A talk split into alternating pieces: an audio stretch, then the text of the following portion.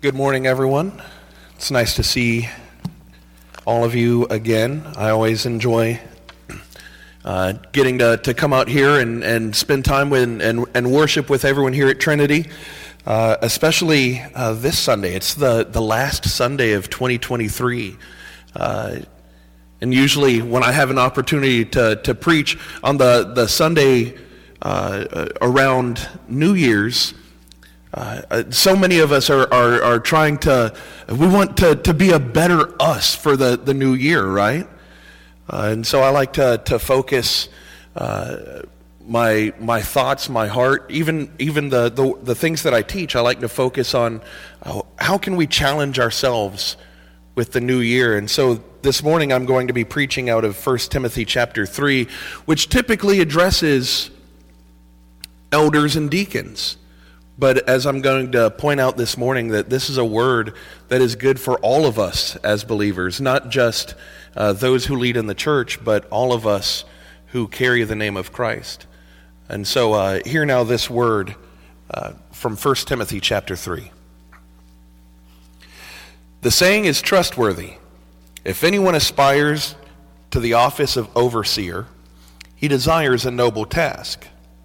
Therefore, an overseer must be above reproach, the husband of one wife, sober minded, self controlled, respectable, hospitable, able to teach, not a drunkard, not violent, but gentle, not quarrelsome, not a lover of money. He must manage his own household well, with all dignity, keeping his children submissive.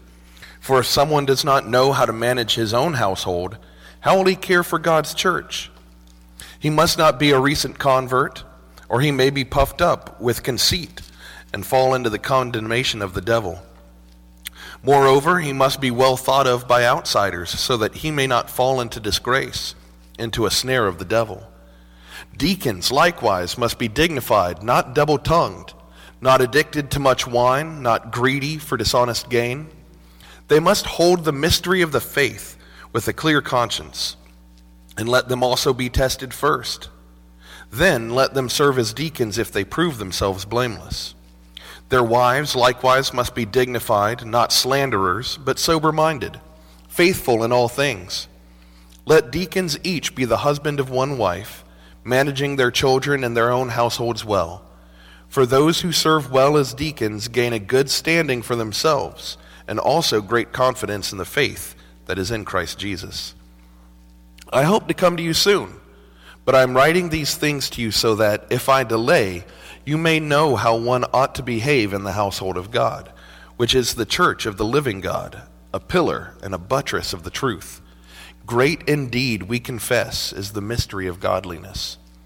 He was manifested in the flesh, vindicated by the Spirit, seen by angels, proclaimed among the nations, believed on in the world taken up in glory. This is the word of the Lord. Let us pray. Heavenly Father, we come before you this morning, um, honestly weary from a, uh, a long year. Uh, for so many, this has been a, a, year of, of struggles and trials and tests.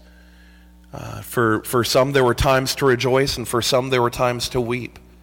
And yet, we look forward to this new year with hope this very Sunday, as we sit under your word and we sit uh, anticipating your spirit, Lord, we ask that you would be our hope. Not that we would hope in ourselves for a new year, not that we would hope uh, in, in being better people, that, but that we would hope in the promises of you and your word and your kingdom. So speak now to us. Use a broken vessel like myself to communicate your truth and to, pro- to proclaim the gospel and the kingdom of Jesus Christ. And it's in his name we pray. Amen. In 1997, there was a journalist for the Chicago Tribune named Mary Schmich, and she wrote an article titled Advice Like Youth is Probably Just Wasted on the Young. And this article reads like a five minute graduation commencement speech.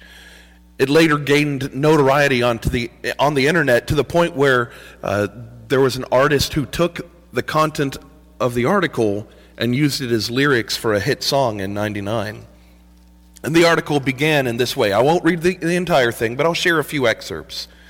Ladies and gentlemen of the class of 97, wear sunscreen.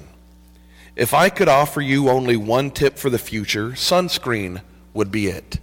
The long term benefits of sunscreen have been proved by scientists, whereas the rest of my advice has no basis more reliable than my own meandering experience. I will dispense this advice now. And Mary Schmich goes on to share several pieces of advice, such as don't worry about the future. Or worry, but know that worrying is as effective as trying to solve an algebra equation by chewing bubble gum. The real troubles in your life are apt to be things that never crossed your worried mind, the kind that blindside you at 4 p.m. on some idle Tuesday. She also shares Remember compliments you receive. Forget the insults. If you succeed in doing this, tell me how. Accept certain inalienable truths. Prices will rise, politicians will philander, and you too will get old. And when you do, you'll fantasize that when you were young, prices were reasonable, politicians were noble, and children respected their elders. Respect your elders. And then she ends with this But trust me on the sunscreen. Now, this article reads like a, a quirky a bit of anecdotal advice. It's fun to take in pieces. And in fact, some of it you hear and you, you might even say, I wish someone had told me that. And sometimes someone probably did, and you just didn't listen. But here, Paul is giving Christians advice on how to live their lives, on how to live a Christian, godly life. This passage, as I mentioned, is specifically addressed to elders and deacons. But it's written in such a way that all Christians are called to live lives of humility not just leaders and, and those in positions of authority, but all believers in Christ are called to live lives of humility. And this is one of the great things that I love about Paul because he, he explicitly tells you this is why I'm writing. He says, I'm writing these things to you so that if I delay, you may know how one ought to behave in the household of God. He, he straight up tells us, This is why I'm writing this to you. Now, there are cultural distinctions between the first century church and the 21st century church. And sometimes we struggle with how to apply some of the things that are written in Scripture, but we never have to question why these things were written. He says that these things were written for us to know how to live. I hope to come to you soon, but I am writing these things to you so that if I delay, you may know how one ought to behave in the household of God. This is why it applies to all of us. It's important knowledge for all Christians. How leaders are, how, how they're supposed to conduct their lives, how, how they're supposed to live, and the things we're called to look for in our leaders. And the first thing that Paul emphasizes is to have control over yourself. He starts off by saying that this saying is trust, trustworthy. He says, This is advice that you can hold on to. No matter what, anything else you might hear from other people, this you need to pay attention to. If anyone aspires to the office of overseer, he desires a noble task. Now, for most of my young Christian life, whenever I would read this passage, I always thought that it meant that the desire itself was noble. Well, if he wants to lead, that must be a good thing. But what Paul is saying is that the, it's not the desire that's noble, it's the task that is noble. The office of overseer, the, the position of authority over God's people. The question is is the man noble? Because unfortunately, there are many out there who are not noble, who desire positions of authority, and they do not fit the guidelines that Paul lays out here. Paul says, uh, therefore, an overseer must be above reproach. They must live their lives in such a way that they are uh, that they do not disappoint people by their behavior that their behavior is not in need of correction now i don't know about you but that's a source of immediate concern for me because if you know the sin in your own heart if you recognize the struggle that you have in your heart and mind you know that no one lives in such a way no one lives their life in such a way that they are never without the need for correction. But this is the standard to strive for. That's what we're supposed to chase after. We're, we're, we're not able to be perfect, but we're called to live as if we, we are chasing after holiness. Not if we are, but that we should pursue holiness. He goes on and says, The husband of one wife sober minded, self controlled, respectable, hospitable, able to teach, not a drunkard, not violent, but gentle, not quarrelsome, not a lover of money. That if someone wants to be a leader, if someone wants to, uh, uh, uh, even if, if someone wants to carry and proclaim the name of Christ, the way that they live their lives should be in such a way that it is not uh, negative, that it is not quarrelsome, that it is not uh, combative, that they should be welcoming, that they should be uh, able to, to instruct and teach others, not violent but gentle. These two verses alone should give pause to anyone who wants a position of authority within, within the church or outside of the church. But then he parallels these uh, these leadership qualities with deacons as well. In verse 8, deacons likewise must be dignified, not double tongued, not, not addicted to much wine, not greedy for dishonest gain. They must hold the mystery of the faith with a clear conscience. These are the standards for all Christian leaders for elders and deacons and for all in positions of authority. They are called to live their lives in such a way that they are above reproach. That they live their lives in such a way that no one comes to them and says, I saw what you did. I know. And can you say that about yourself? Can you say that I live my life with a holy self control. Would others be able to say that about you? The leaders that you submit your heart and mind to, can you describe them in this way, especially those who claim to be believers? Remember, to lead others is a noble task.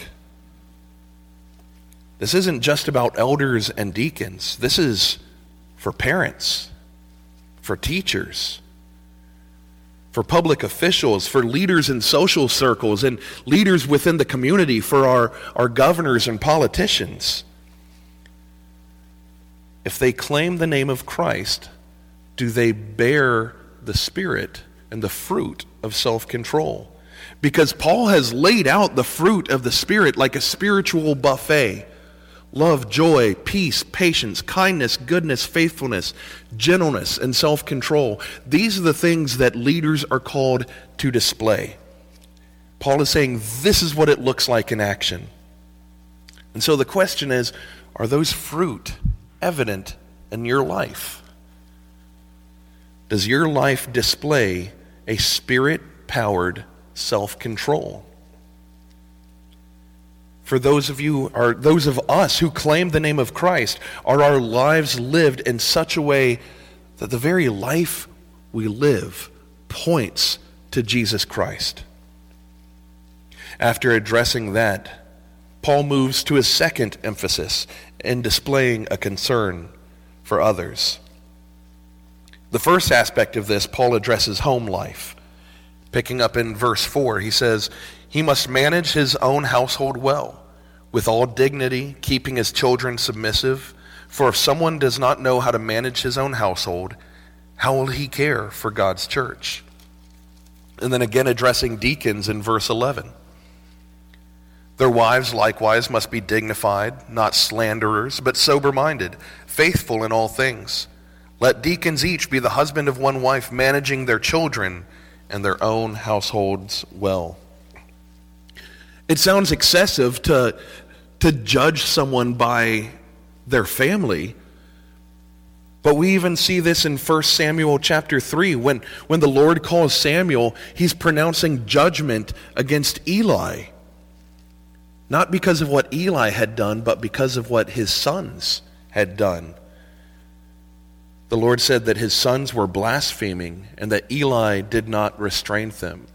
And as his father, or as their father, he was guilty of not leading them in a holy manner. And so, as this scripture calls out to elders and deacons, the question comes up uh, how do you care for your families? How do you love your wife? Are you leading your children faithfully? Because even as a pastor, I have to tell you, I struggle with this. I have four children 12, 10, 8, and 5. And when one of my kids wants to dig in their heels and start shouting no, I have to respond in such a way that even my response points my child to Christ. And I don't always do a good job of that.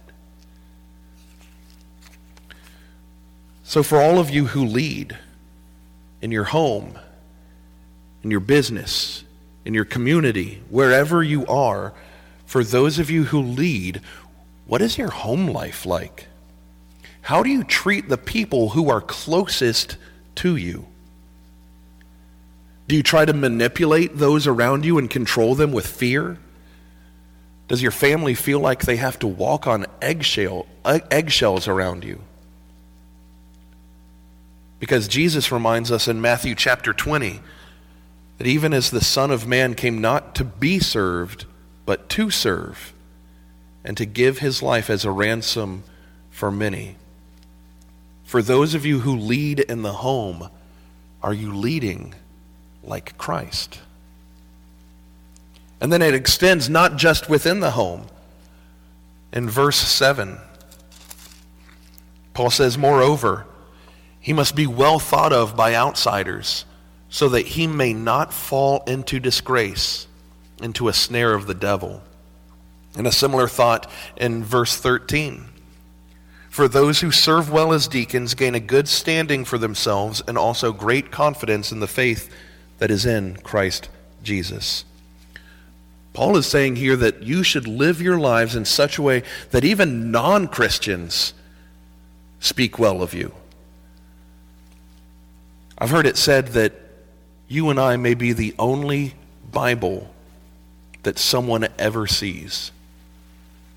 And so Paul is saying that you are called as believers in Christ to live your life in such a way that the very life you live, the way that you treat others and conduct yourselves, points back to our risen Savior. Jesus says in Matthew 5, verses 14 through 16, that you are the light of the world. A city set on a hill cannot be hidden, nor do people light a lamp and put it under a basket, but on a stand, and its light gives light, and it gives light to all in the house. And in the same way, let your light shine before all others, so that they may see your good works and give glory to your Father who is in heaven. That your life is a light to those around you and it's called to reflect the love and the glory and the majesty of our Father. In 94, there was a band called the Newsboys. And they took that, uh, that scripture and put it in this way Shine. Make them wonder what you got. Make them wish that they were not on the outside looking bored. Shine. Let it shine before all men let them see good works and then let them glorify the Lord. It's a musical reminder that our lives are spiritual lights proclaiming the glories of Christ. The question is are you shining your light? In the early fourth century, uh, there was a, uh, uh, in the Roman city of Caesarea, uh, there was just there was massive chaos, destruction, war, famine, plague. And church bishop and historian Eusebius recorded how the Christians would care for the people in the midst of all of this chaos. In the midst of all of this destruction, the church and the Christians were the ones caring for others. And Christian deeds were on everyone's lips. And the city praised God because of its Christians. Decades later, Julian the Apostate, a Roman emperor, what a horrible name to be known as. For the rest of history, he is known as the apostate, one who is opposed to God. But this Roman emperor was known for his hatred of Christianity. He was known for his embrace of pagan polytheism and modern, at that time, philosophy. And yet, this person who is so opposed to the very notion of God wrote this When it came about that the poor were neglected and overlooked by the pagan priests, then I think the impious Galileans the Christians, observed this fact and devoted themselves to philanthropy. They support not only their poor, but ours as well. All men see that our people lack for aid from us. This Roman emperor who is so violently opposed to God could not help but notice and declare these Christians are doing great things. The life of a Christian is supposed to point back to Christ. Not, not me, not this church, not you. We're called to be lights of Christ. Not just by the way that you live your life, but the way that you show up in other people's lives. Do you have a concern for the people around you? for the people in your family, for the people in your church, for the non believers in our community? Do you show a concern that points them back to Christ? Who is your life pointing to? Finally, Paul gives his third emphasis to be confident in what you believe. In verse 6, Paul says that he must not be a recent convert, or he may become puffed up with conceit and fall into the condemnation of the devil. In verse 10, Paul writes, And let them also be tested first, then let them serve as deacons if they prove themselves blameless.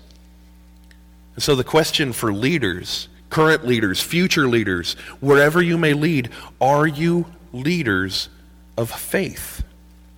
Do you have confidence in the, fame, in the faith that you claim? Has your faith been tested and tried and found confirmed? Because faith is more than just memorizing Bible verses.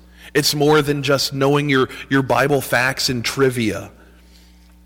Faith is knowing the Word of God and trusting it and living by it. This scripture is called to affect every aspect of the way that you and I live our lives. Not just the things that we do within these walls, but especially the things we do outside of these walls. And he goes on to describe what, or more accurately, who our faith is rooted in.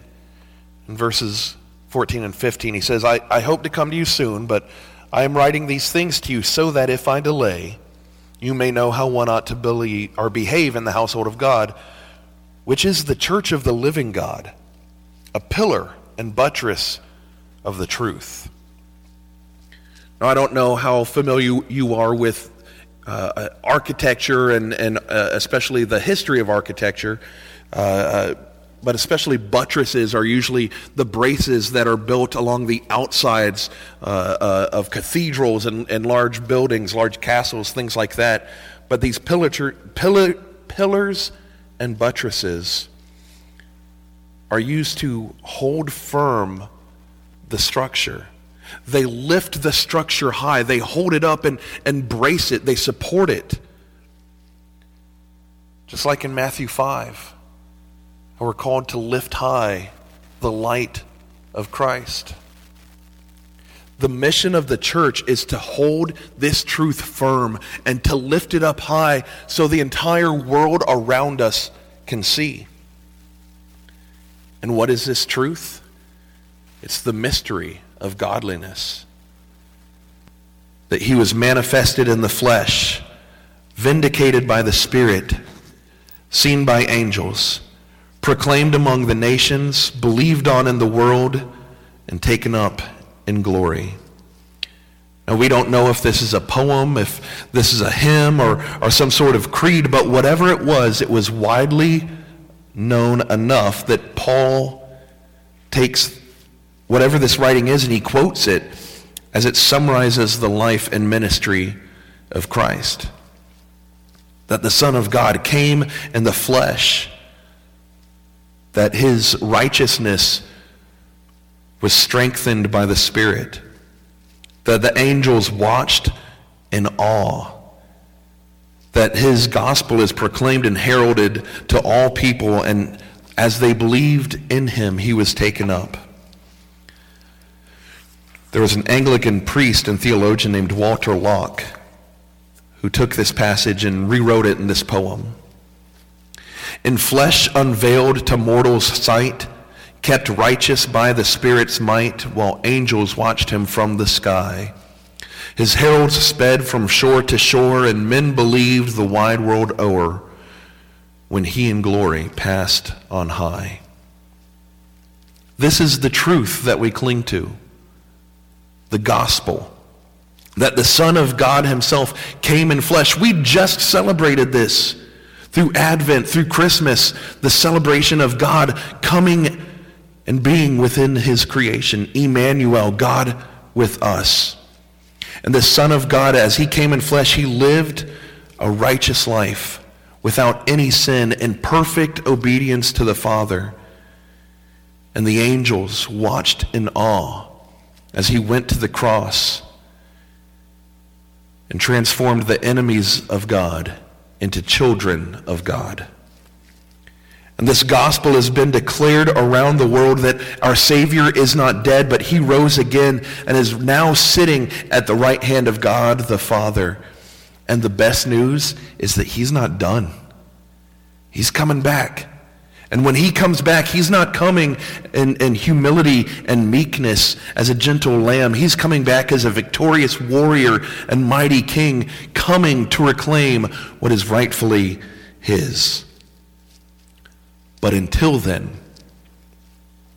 we're called to live in such a way that even those who are against the church see us, they see me, they see you, and they see the glory of Christ shining. It's not even that you may struggle, it's that you will struggle. You will make mistakes. You will struggle with doubts and fears.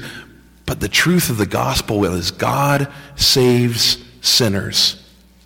He redeems them. He reconciles those broken relationships and he makes his people his own. So the question is, are you confident in that? Do you know that? Not just do you have it memorized for a nice Sunday school answer, but the life that you live outside of these walls is it rooted in that confidence? So I have to ask, how are you going to live your life? Today, as we finish not just this, uh, this day, but even as we finish this year and move into the new year, will you live your life caring only about your own immediate needs? An indulgent life without self-control or concern for others? Or Will you be so confident in your faith that you live a humble life of self-control, displaying a concern for those around you, Christians and non-Christians alike, in such a way that your life points them to the risen Savior? How will you choose to live? Let us pray. Heavenly Father, we come before you this morning And we confess far too often our focus, our thoughts, our attention is focused on our own needs and our own wants and desires. We confess, Lord, that we have not, uh, uh, we have not trusted in you like we say that we do. And we have not loved others the way that you have loved us. Lord, we confess these things, but we know that we do not sit condemned. But Lord, you have redeemed us. You call us your children. And so give us the strength. Be our strength as we go out into the world around us, as we go into the new year, as we go back to our homes, as we go to our jobs and our communities. Remind us that our confidence is not in our own abilities, but it's in what you have already done. Let us go out in that confidence and live in such a way that the very way we live our lives declares the glory of Christ. Be our hope and our strength and our, our joy so that even a broken world sees the glory of Christ in everything that we say and we do. And it's in his holy name we pray. Amen.